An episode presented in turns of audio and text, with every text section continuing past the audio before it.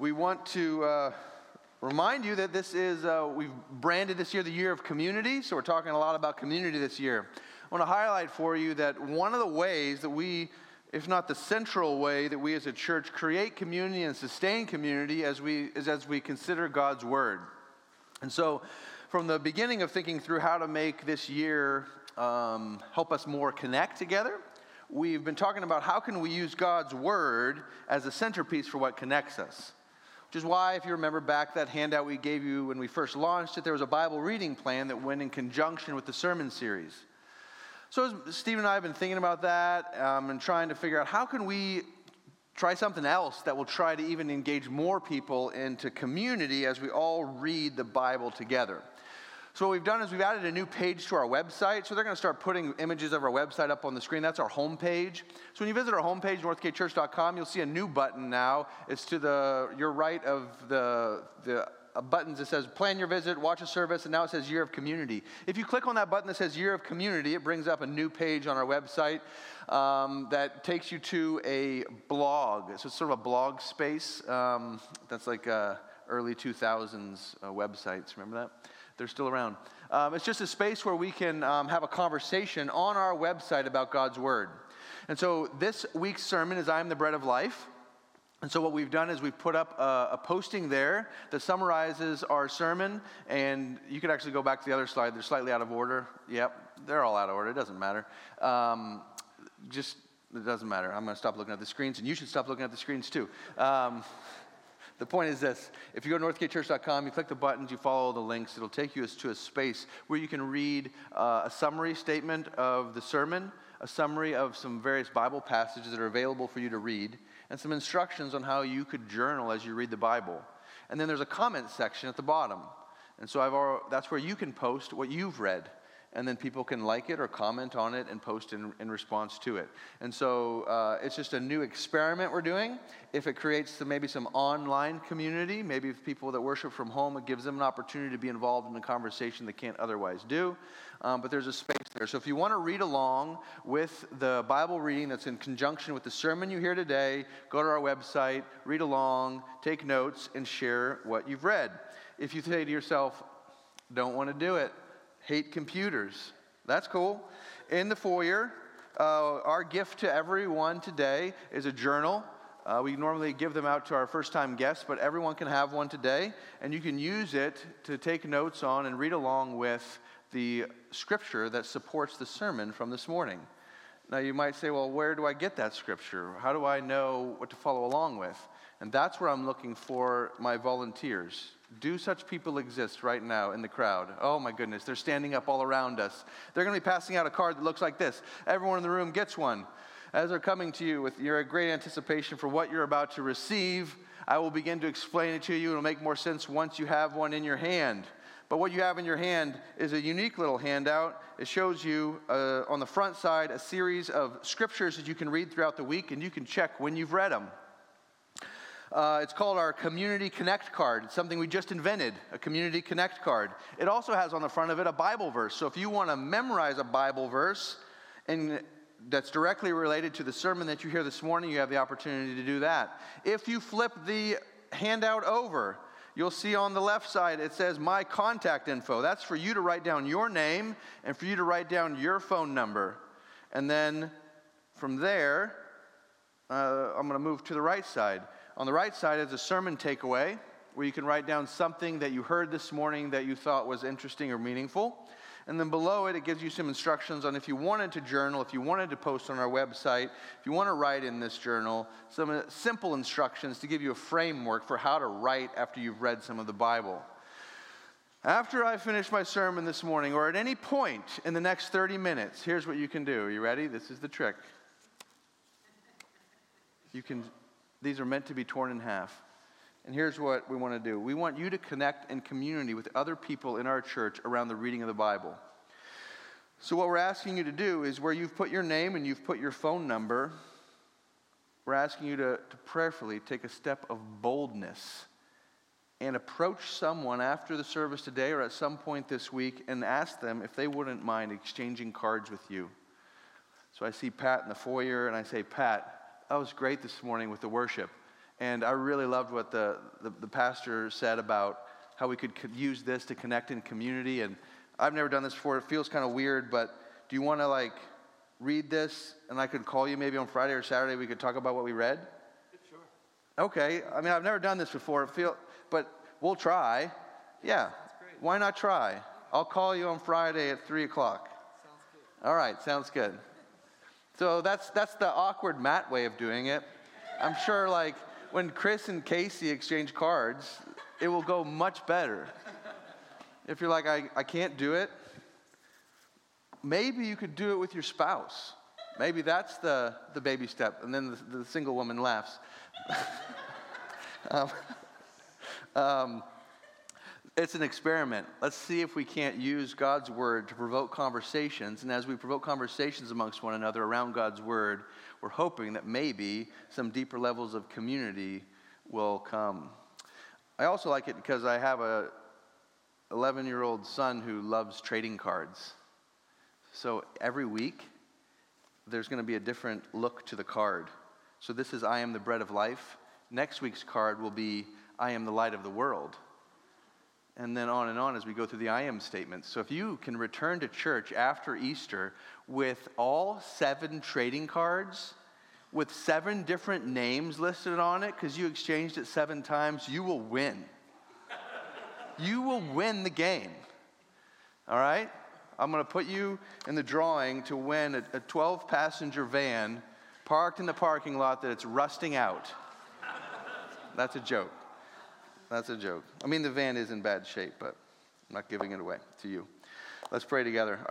Our Heavenly Father, we pray that you would help us um, connect in community. Lord, if this tool can be helpful, Lord, um, it will bring us joy. But more than anything, Lord, we want to um, sit at your feet and learn from you to read your word, to listen to your voice. And Lord, we want to share that with one another to help one another grow in our faith. We pray that some of that can happen right now, Lord, as we look at your word, as we seek to understand it and apply it to our lives. We pray for our, our friends and children as they gather to do the same in their classes throughout the building. We pray for those who are at home and would love to be here but just aren't able to. Lord, we pray that in this time that lies before us, you'd open our eyes to your truth. In Jesus' name we pray. Amen. So, I am the bread of life. So, let's talk a little bit about hunger.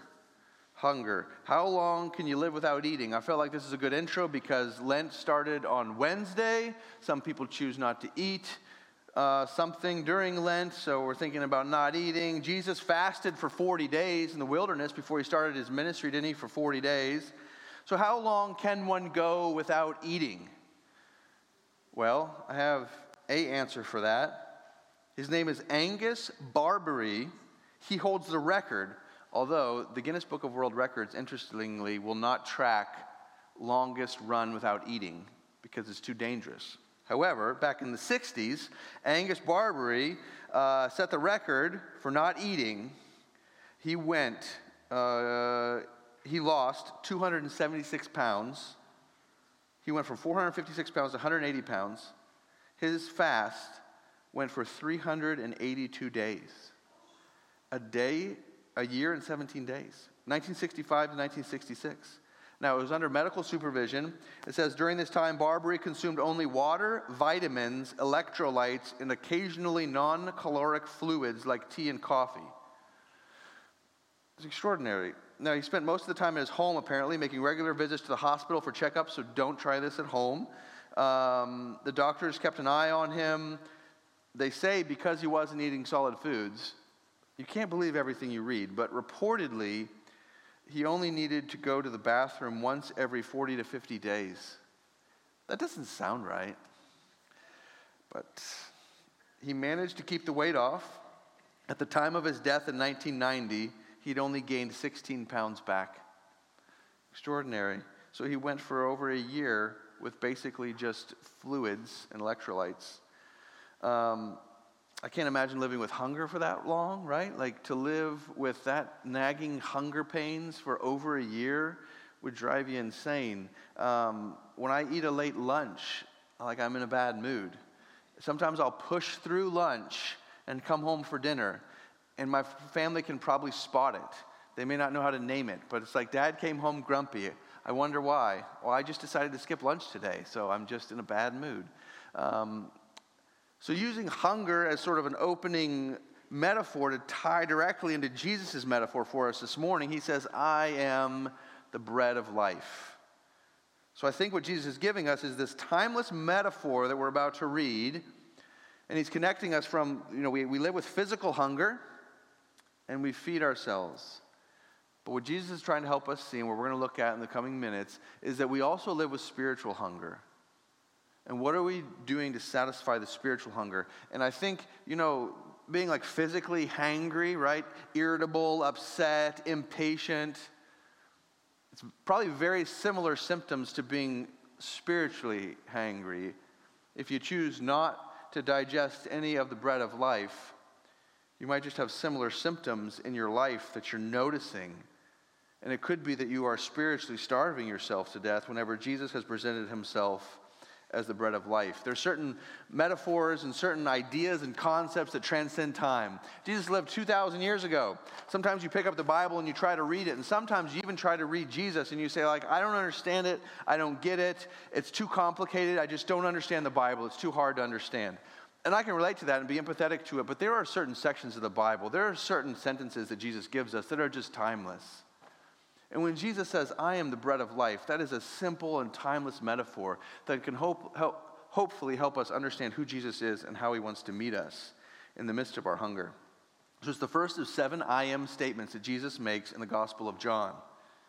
The ones that are yet to come are I am the light of the world, I am the door, I am the good shepherd, I am the way, the truth, and the life, I am the true vine, and I am the resurrection and the life and we'll come to resurrection and the life on Easter Sunday morning. But for a society that we live in that is a little bit interested in who Jesus is, it should give you some uh, conversation starters in your family and in your workplace. People can say whatever they want to about Jesus, but Jesus pretty simply and in very basic, down to earth language defined who he is for us to talk about with our friends and family. So this morning, I am the bread. It comes to us in John chapter 6. Um, we're going to jump in sort of partially through John chapter 6. Um, so it's, I'm going to catch you up. At the beginning of John chapter 6, Jesus has just fed the 5,000. So maybe that's a story that, that you're familiar with. But the crowds have gathered all around him and they're hungry. And Jesus takes five loaves and two fish and he breaks the loaves and the fish and he spreads it out to the crowd of, of over 5,000 people. And at the end of him feeding all of those people, there's still 12 baskets of food left over. After that miracle, Jesus then departs from the crowds, and he and his disciples end up on the other side of the Sea of Galilee. Well, the crowds realize the next day, they say, Where is Jesus? We're hungry. And they go across the sea as well and they find Jesus. And that's where we're going to begin reading in chapter 6, verse 25.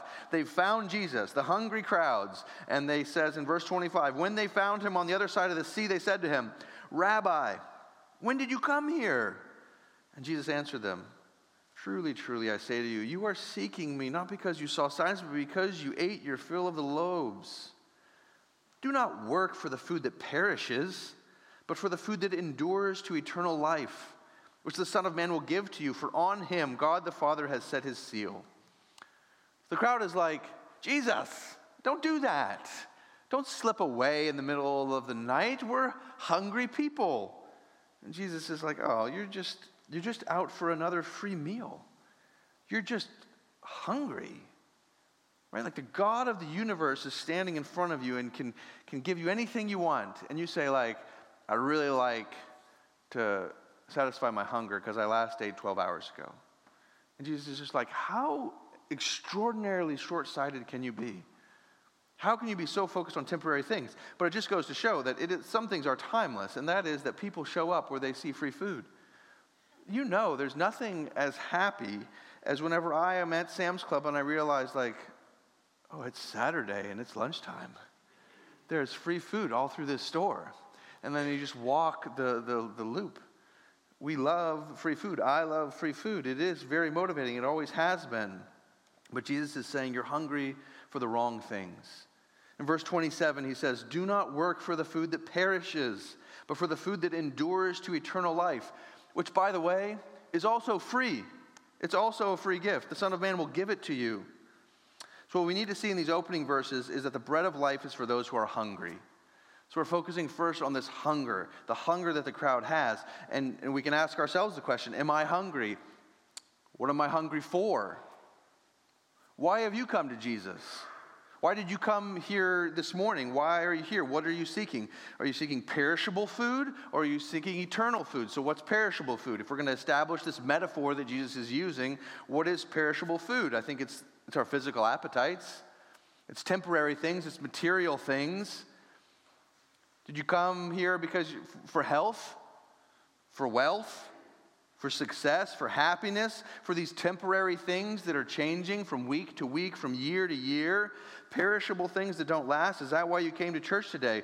For a free meal, or, or you're going to pray for a, a new car, or a new job, or a new feeling, or an emotional high, or whatever it is that you came to church this morning seeking Jesus this morning because deep down, when you walked in the doors, you were hungry for something that's perishable, that's temporary? Or did you come to Jesus this morning seeking eternal food? What's eternal food? Well, Jesus is going to make that explicitly clear in a few verses. We'll give away the punchline now as he says, I am the bread of life. Jesus is the eternal food. As some of you may have learned, I am a Bruce Springsteen fan, and he taught us this back in the 80s. Everybody has a hungry heart. I didn't sing it, I listen to your feedback. I listen.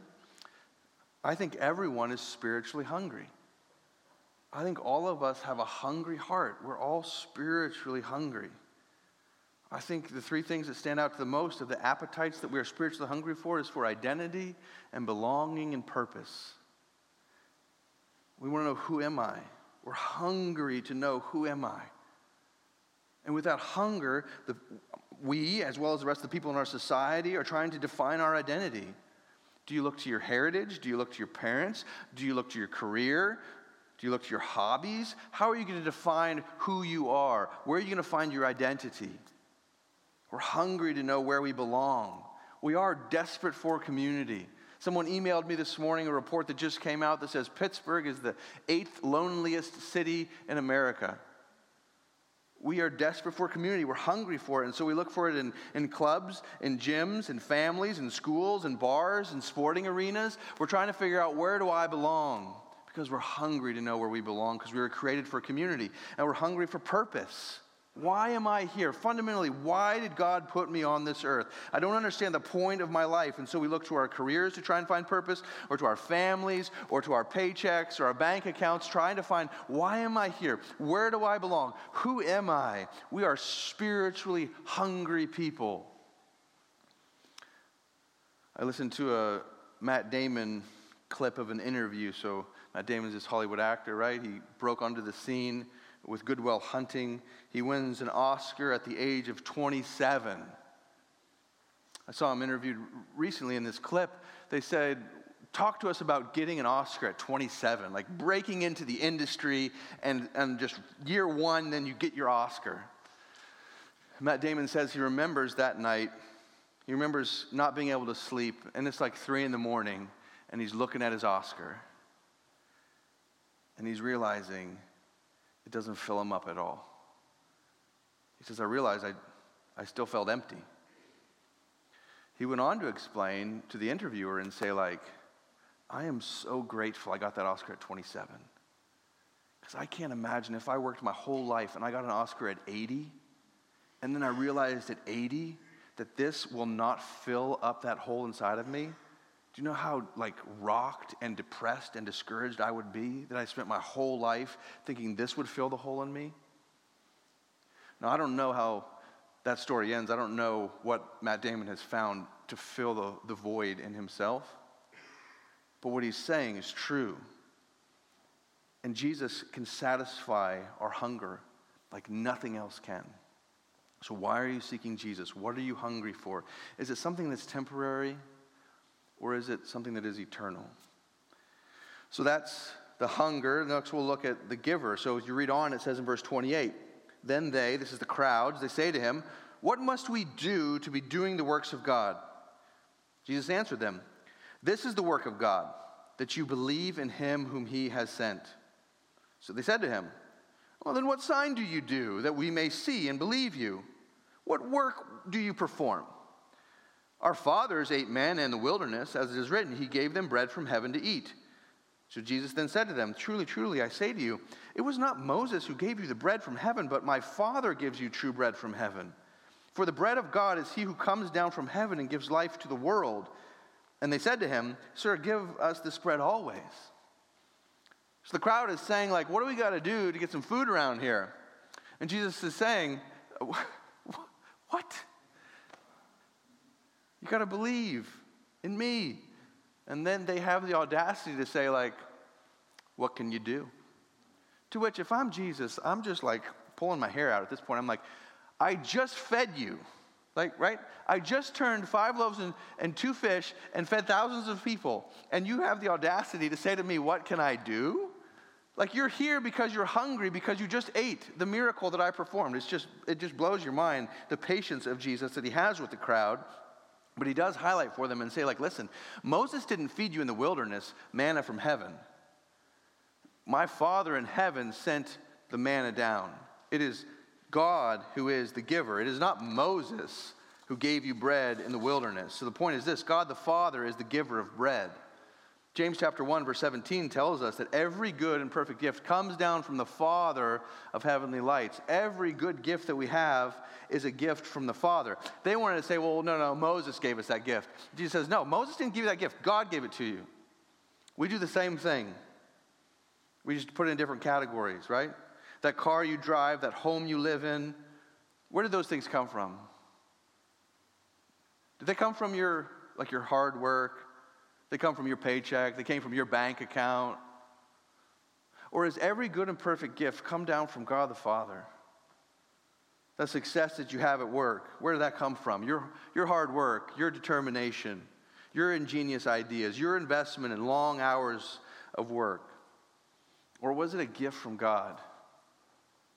That you have the mind that was able to come up with the ingenious idea, that you had the health to be able to go into work? Is everything dependent upon God the Father and the good gifts that He gives us? Or do we misattribute these things? He meets our needs every day. That's one of the values of, of praying the Lord's Prayer, right? Our Father who is in heaven, hallowed be your name. Thy kingdom come, thy will be done on earth as it is in heaven. Give us this day our daily bread. You think about that in connection to the truth that Jesus said. He says, I am the bread. Then every day we live our lives in this dependency that God is the giver, and everything I experience today is a gift that comes down from God. And so I pray to Him every day, Give me today my daily bread. Give me today what I need. And He gives it. He doesn't sell it, He gives it. He, you don't earn it, He gives it. The crowd said to Him, What must we do to be doing the works of God. And Jesus says, Listen, this is the work of God. And you need to hear this too, because you're going to think here in, in 17 minutes, what do I need to do now? Listen to the words of God. Listen to Jesus. He says, You want to do the works of God? Here's the works of God believe. Believe in the one who sent me. You're real eager to know what you can go and do. Jesus says, Here's what you can do you can believe. That's the work of God. Believe in him who he has and whom he has sent, whom the Father has sent. This is the power of the gospel. This is what separates Christianity from every other world religion and every other tradition that is out there. All other religions are set up this way I obey God in order to get his favor. The gospel, the good news of Christianity says, no, you do not obey God to get his favor. That is not how it works. The gospel says, no, God gives me his favor as a free gift. It's a free gift. You don't earn it, you don't buy it. I simply receive it. And that fills me with such gratitude that I'm eager to obey him out of gratitude for how extraordinarily generous he's been to me. You know what that does then? It produces humility in you. So then you're no longer a self righteous, arrogant person who's proud about all the things that they have done, all the accomplishments they have earned. And you become a person who is just extraordinarily humble and pointing everything back to God and all of the things that He has done in your life to put you in the position that you're in. And then you're a humble person, and people really like to be around humble people. And if people really like to be around you, then all of a sudden you have an opportunity to be a witness for Jesus Christ. It is just this beautiful way that God has put together our faith that differentiates it from every other faith but is fundamentally founded on the fact that Jesus, that God is the giver. Once you get that, you will be liberated, set free from the bondage of religious fear and shame and duty. And your relationship with God will go to new heights and new depths. If this can sink in, it's the power of the gospel. We're hungry, we're seeking Jesus, and Jesus points us to God the Father, who is the giver and gives us good gifts. So now we're ready to talk about the gift. Verse 35 Jesus says to them, I am the bread of life.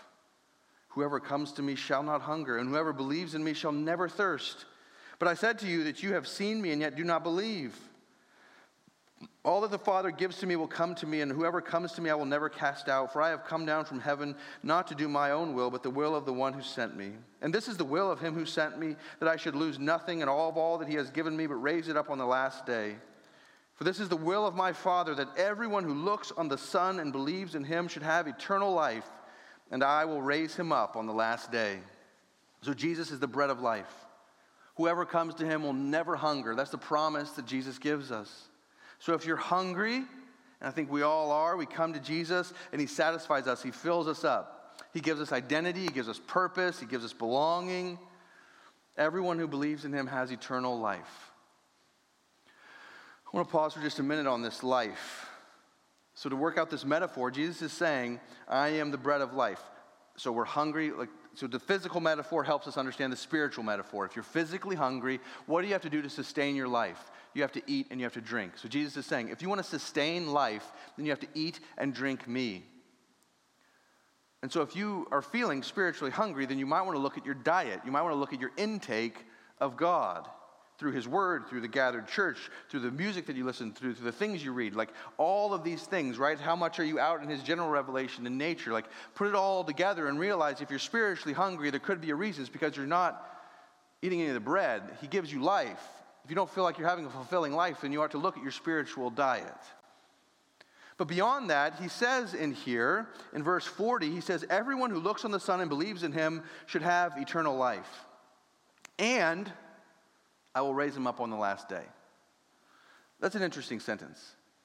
Because when we think about eternal life, we think about heaven. We're going to, eternal life is to live forever. But Jesus says, Well, I'll give you eternal life and I'll raise you up on the last day. He says in, in a couple more verses we'll get to, he says, Whoever believes has eternal life. If you've believed in Jesus Christ, your eternal life has already started. Then begin to think, well, maybe I'm misunderstanding eternal life. What is eternal life? Well, later in John's gospel, in, in chapter 17, he explains it very clearly. He says, This is eternal life. He's, he's praying to God the Father, and Jesus is praying, and he says, This is eternal life, that they know you the only true God, and Jesus Christ, whom you have sent. Your eternal life starts once you trust in Jesus as your Lord and Savior. And if you want to know what eternal life is, then you just need to seek to know God the Father and know His Son, and you will have the experience of it now, and He will raise you up. Your spirit will live on into eternity. And there will come a day when Jesus returns and he will rise up your body, whether it's in a coffin or whether it's ashes spread around the world. Miraculously, he will gather it all up and he will raise you up with him in the last day. And your spirit will be reunited with your body. And that is his promise to you. That is the life that he gives us. And I think we're all hungry, and I think certainly people are hungry for life. They want a life that fills them up now, and they'd like a life that gives them some promise for what happens after they die. And Jesus is telling us, I'll give you both. I'll sustain your life now, I'll give you eternal life now, and I will also raise you up in the last days. Now, how will you respond to this offer of bread? Well, here's how the Jews responded the Jews grumbled about him because he said, I am the bread that came down from heaven.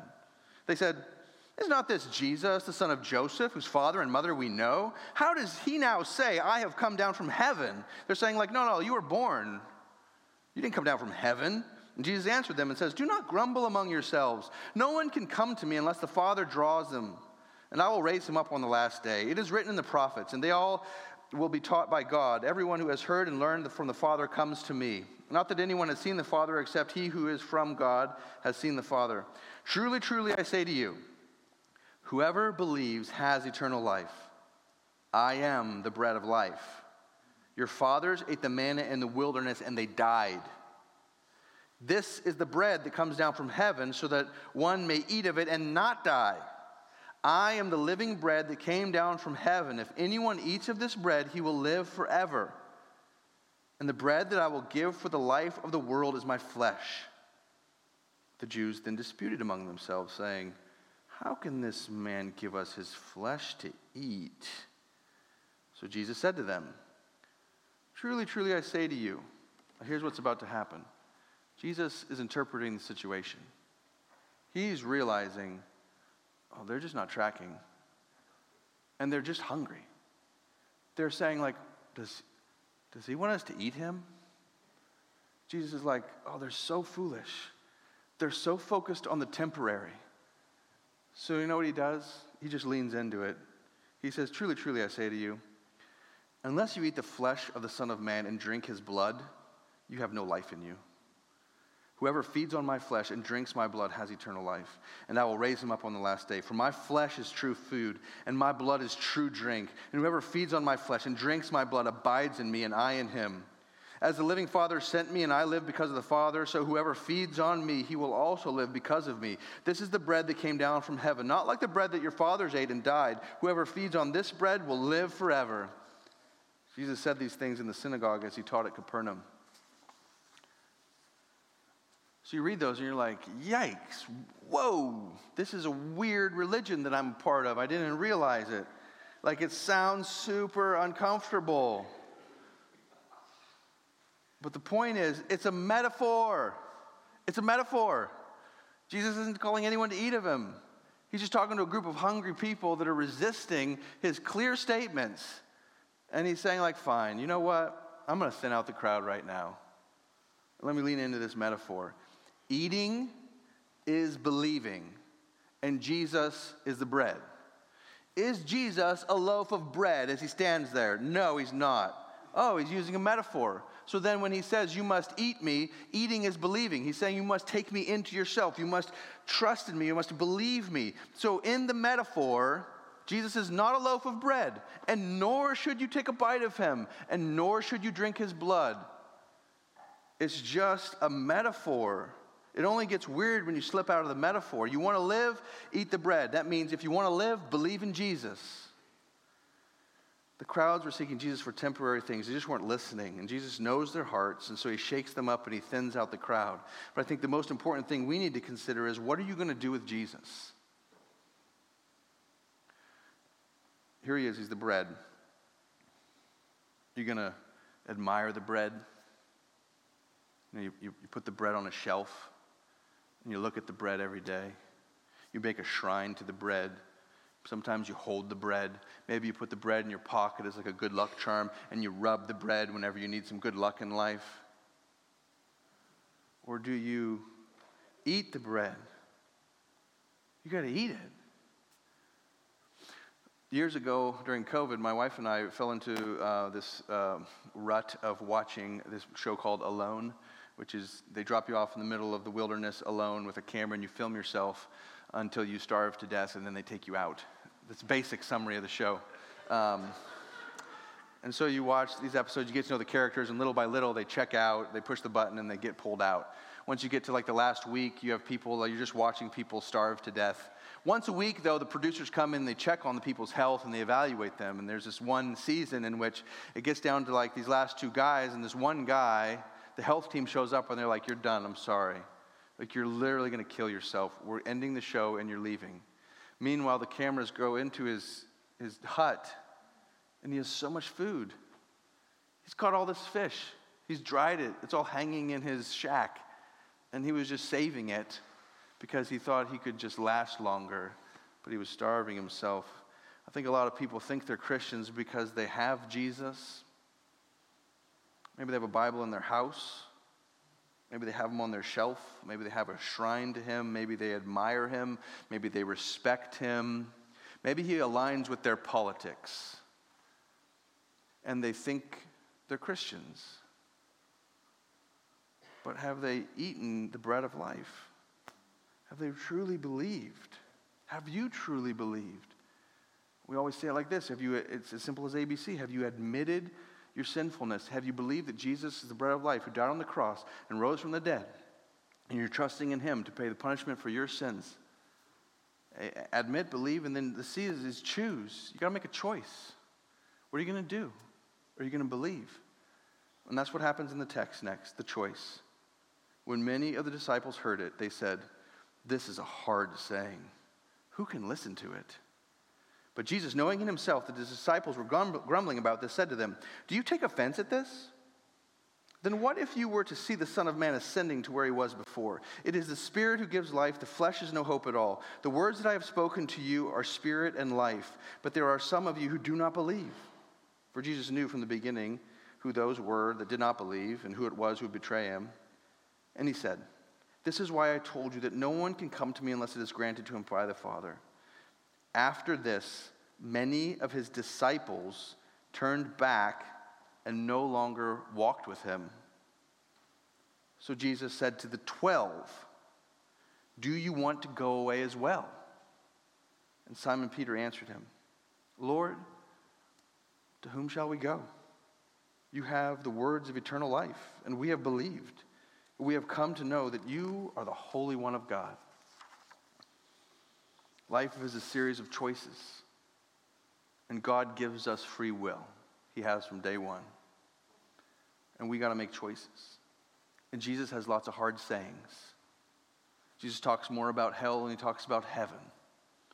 Jesus tells us to love our enemies.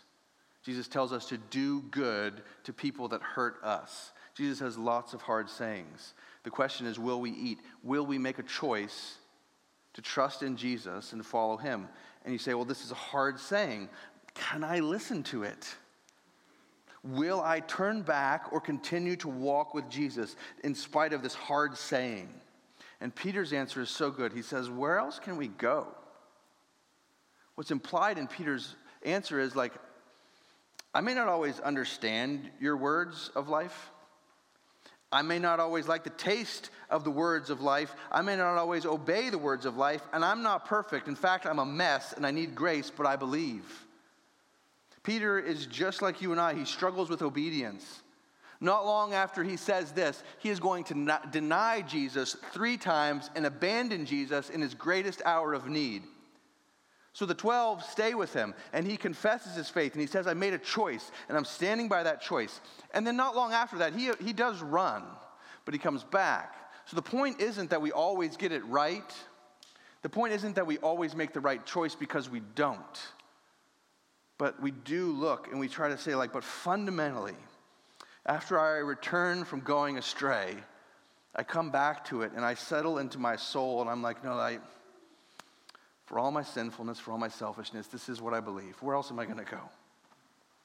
I think it's a great question for you or for your friends who are struggling, who are struggling to see if they can believe in Christianity. They're struggling with, you know, why do bad things happen to good people? I don't know if I can live with this idea of hell. Uh, Jesus calls us to a really narrow road. He says a lot of things that don't fit in society today. I'm not sure I can, I can follow Jesus anymore. I think the great question to ask is like, okay, where are you going to go? To who else are you going to go? Are you going to go to the, the secular humanists, the evolutionary materialists, that tells you that you're just random chance, you're the product of random chance, and there's no purpose to anything? Are you going to go to Islam or Hinduism or Buddhism? Okay, well, then where are you going to find grace? And let's talk about the historical evidence. Let's talk about the archaeological evidence. Let's talk about the logic let's look at those things together. You say, no, no, I'm, I'm, I'm not going to any of those. I, I have sort of found my own path. And I have some pieces from this and pieces from this. I, I found my own path. To which I would like to say to you, but I never would unless I am standing up here in a safe space. How extraordinarily arrogant is that? That you think you've figured out a new path that nobody else in the whole world has figured out, and that's actually the one that leads to life? Or let's take a look at Jesus. Let's take a look at the historicity of the man. Let's take a look at the archaeological evidence. Let's consider the logic. Let's look at how all of his teachings have transformed the world over the last 2,000 years. Let's look at this compelling story of Jesus about how he was with God at the creation of the world and created us in his image, but how we used our free will to rebel against him.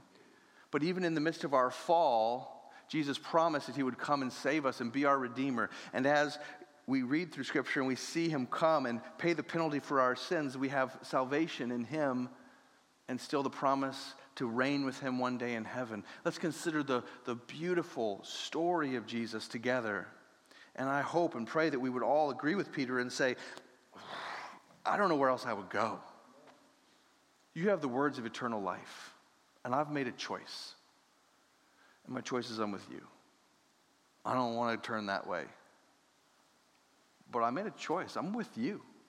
I don't like that part, but I'm with you. We're going to make a choice. We're hungry. The Father has sent us bread. Will we eat? The choice is ours. We opened with the story of the guy who went over a year without eating. Just want to make sure that none of us are taking that challenge, right? None of us are, are considering, like, I wonder how long I could go without spiritually eating. That'd be foolish. But I wonder if sometimes we all get too busy that we don't eat. We should pay attention to our hunger. We should pay attention to what it is that we're hungering for. And then trust in the promise that Jesus made to us that He is the bread of life, and all who come to Him will not hunger. And so this week, the encouragement is for us to eat and for us to eat together. And then share your favorite parts of the meal. What tasted good? What didn't taste good? And make that phone call and let's eat together this week the, the bread of life. Let's pray. Our Heavenly Father, we thank you for sending us Jesus. We thank you that you are the giver of good things. And I pray for each one of us, Lord, that we would trust in you, that we would each make that choice and then this week is full of choices, Lord. Help us to make the right ones. Lord, I pray that each one of us as we go would, would have a dedication to your word, to eating the word this week, that it might sustain our life. In Jesus' name we pray. Amen.